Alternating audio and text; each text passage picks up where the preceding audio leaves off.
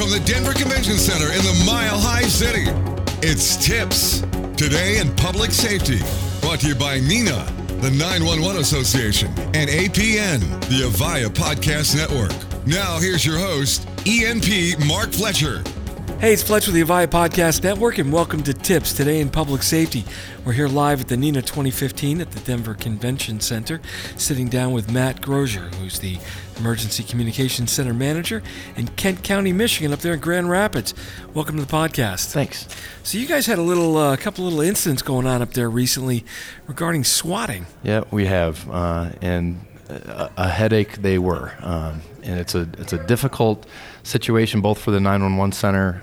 It's also difficult for law enforcement entities to really successfully investigate these crimes. And luckily, we were able to successfully solve two relatively major incidents. Well, see, that's a big thing that's going to help stop everything is people are starting to get caught. I mean, I've been looking at this for several years, and if you know what you're doing and you have the technical ability, you can pull off a fairly complex SWAT that's going to be difficult to determine it is a hoax. That's right. But most of the ones that are coming in, they're kids playing around, and they really don't know what they're doing. I would say almost exclusively so far. We haven't found any, suspects who are, over the age of 18.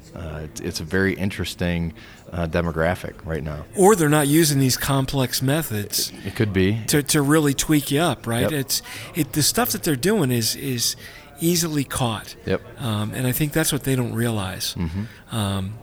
Sometimes they mask their caller ID or, whatever. But so you guys were successful on two. That's great. Yep. What happened? Well, in the first incident we had, we were getting multiple bomb threats being called in to different entities and different ways. But we were receiving most of them on 10-digit lines, and they all, were of a very threatening, high violence nature of a call. And so, the first red flag there is how they're coming into the center. If they're coming in on a 10-digit line, that's a concern. Typically, you'd get that type of information over a 911 circuit. So that was the first red flag that we had. The other red flag. It's kind of odd that the fact that it's not an emergency, right. It's because it's coming in on a 10-digit line. It's kind of an odd thing. But you're absolutely right. When you get those kinds of calls and someone's taking the time to dial 11 digits, one plus an area code, an NXX, and a phone number to report a major bomb threat. Yep. That right there is the major indicator that something's not right. Yep.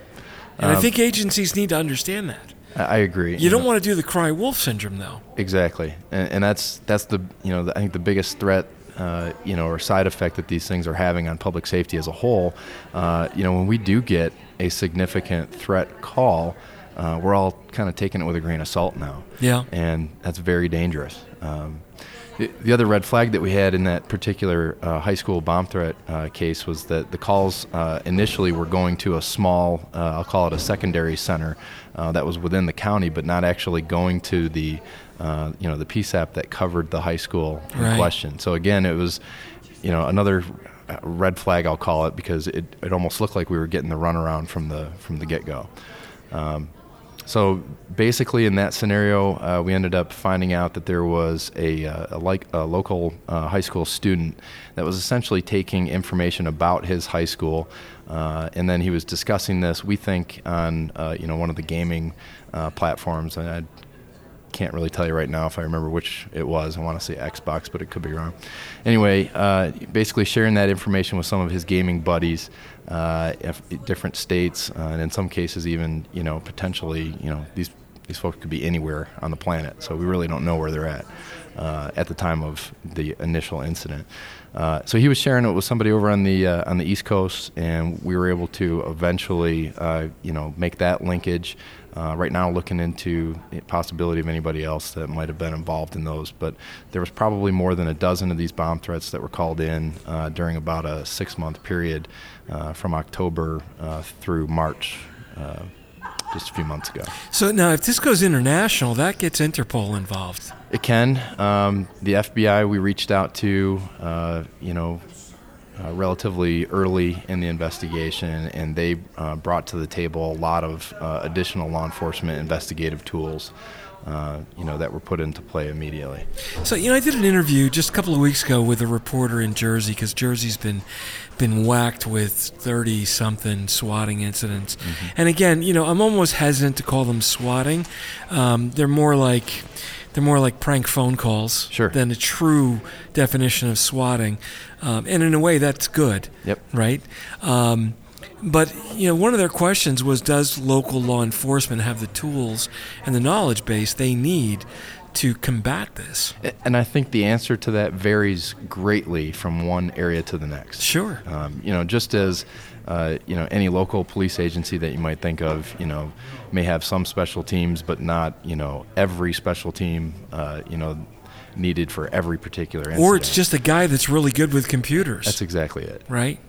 So, I guess our thought on these is that we're changing a little bit on how we initially get involved in these incidents.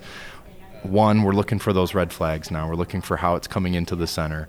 We're also, trying to, when we go to, do the exigent circumstance request and try to pick up the subscriber information on the number that we are seeing on the caller ID when it comes into the center. We're also trying to get information on who handed that call off to our local telco that we're trying to get that information from, because that can be a huge piece. So, the first thing we do is we try to, go to the carrier that owns that particular number if we can find it. But the other part is calling the local telco and see if you can get the handoff information. At what point does this become interstate, when you can show some leg of it was across the state lines? Yes. I mean, I would tell you that at least in the few incidents that my agency worked on, it seems like we brought the federal folks in primarily because of the tools that they have and some of the experience that they have with this, this type of incident. What kind of response? I mean, how fast of a response, Matt? They didn't fly helicopters. No, obviously. No. And obviously, I mean, these things take a long time. They're absolutely, like I said before, I mean, it's a headache to receive one of these. You have a lot of work to do. And that's, that's one of the reasons why people get away with it. It takes so much effort, so much research, so much work, collaboration with other agencies, you name it. I mean, it is a big deal to get to a point where you can solve these cases. And I think the problem is that you have no physical damage done in most cases. So when you start looking at the cost of preventing this to the cost of stopping it, right. You've got basically wasted police resources, which is your hard dollar. The other thing you have is we've got forces tied up and somebody else could potentially be hurt, but there's no dollar value on that, where you can't really attach one. Absolutely. And it becomes hard to justify. I mean, public safety is broke already. Yep. So to sit there and bleed them dry with crap like this is just, that in itself is almost an offense, I would think. Well, and then add to that the fact that most of these offenders are juveniles. And, so the judicial system is going to, potentially treat that differently. So will you get the return that you're looking for on the amount of work that you put into that? And even so, even if it was an adult, what return are you going to get on that? I think really it is the billboarding of it, right? I mean, the fact that these are very public investigations, when we're able to solve them, we're really trying to make the message that a 20-year felony is a 20-year felony and you can be charged as an adult. Yeah. So, I mean, I think that's probably going to be the biggest thing. Right now people are using the 10-digit lines because that's the technology that's easily available. So that's a big red flag. You can start taking that for what it is. If they're afraid to move to the 911 lines because they know there's an incredible increase in trackability on that. Right. Now you're playing with the big boys' toys. Yep. And if you do get caught, you're not getting out of it real easy. That's right. So I think they're afraid to do the most damaging stuff. Yeah, and I think the general perception is once you're in the 911, trunks, the 911 public education has really done a good job in making, you know, it very clear that your location is trackable that way. So. Well, yeah, and you know, if you're one phone call in the PSTN, you're one of a billion circuits right. that are nailed up. You break into any, but you hack into any local 911 tandem, you're one of a couple of active calls at any one given moment in time. Right. You're standing out with a spotlight mm-hmm. on yourself, so you're opening yourself up to have the trunks locked down, and that's it. You got a nailed-up wire attached to your hip. Yeah. It's you. What are you going to do? You know what's interesting? So there are limitations, obviously, in law enforcement's ability to get to a successful, an arrest, essentially, in these cases. But I will also say that there's enough digital tracking information out there where it is absolutely possible. So the second scenario that we had. We just had an arrest in northern England where they basically found that there was I think it was a 16-year-old that was out there, and he was essentially calling airports in the United States in with, you know, hijack threats and this type of thing. There were 4 separate incidents. I think my agency was involved in one of those. But on 2 of those incidents, fighter jets were actually scrambled wow. To accompany the aircraft back down to the ground. I mean, so when you talk about restitution, you talk about some of the things that are going into this. I mean, imagine how much it's going to cost. I couldn't even imagine. I mean, to pay for fighter jets to. Yeah, you scrambled 2 ground units to right. something, and you spent the $10,000. Right. You put a couple of fighter jets, and they're spending yeah. $10,000 a second. That's right. Just on fuel, right? Yep. Oh man, that's absolutely crazy, and again, the other bad part of this is now it's the cry wolf syndrome. Mm-hmm. You're doing all this stuff, you're wasting money.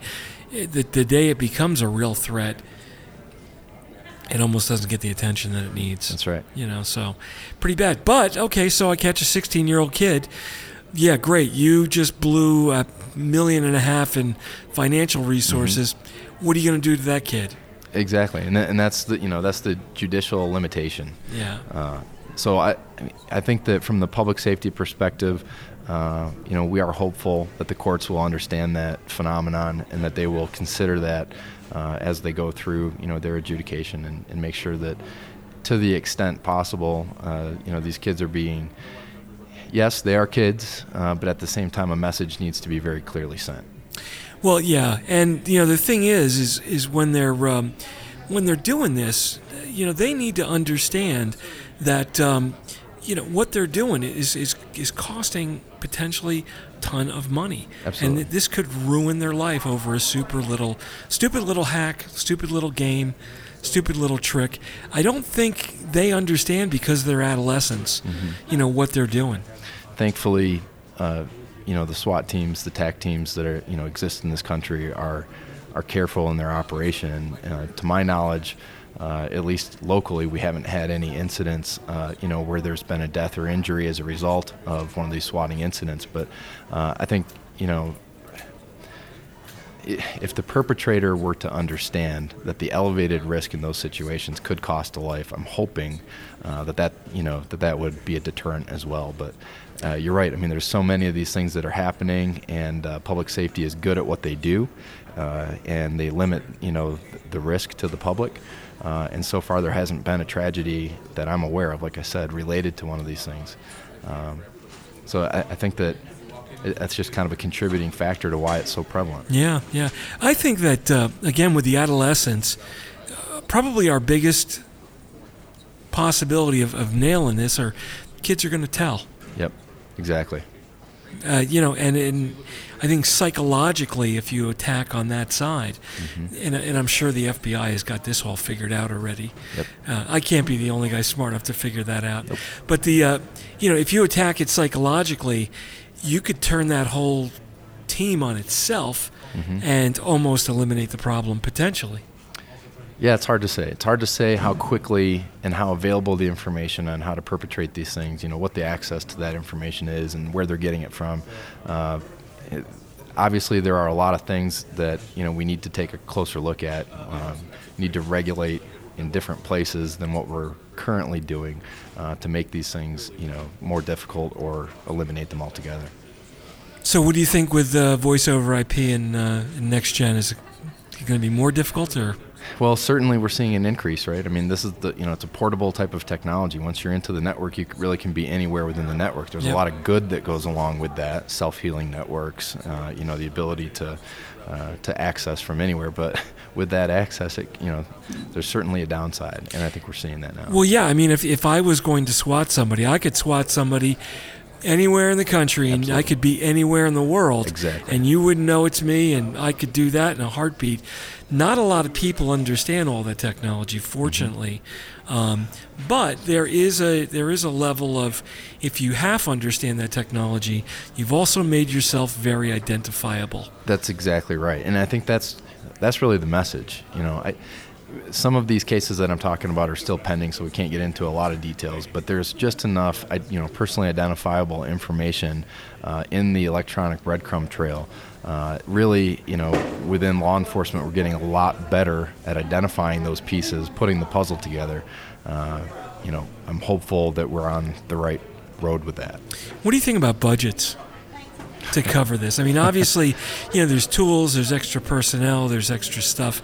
This has got to have an impact on budgets. It sure does. And, you know, so some agencies may have the personnel for it, but when they look at that cost-benefit analysis, I'm sure that that is something that is, you know, paramount in their decision. Nobody has money to, you know, address every single one of these complaints in the way that they should be. And you don't have lives being affected right now. Exactly.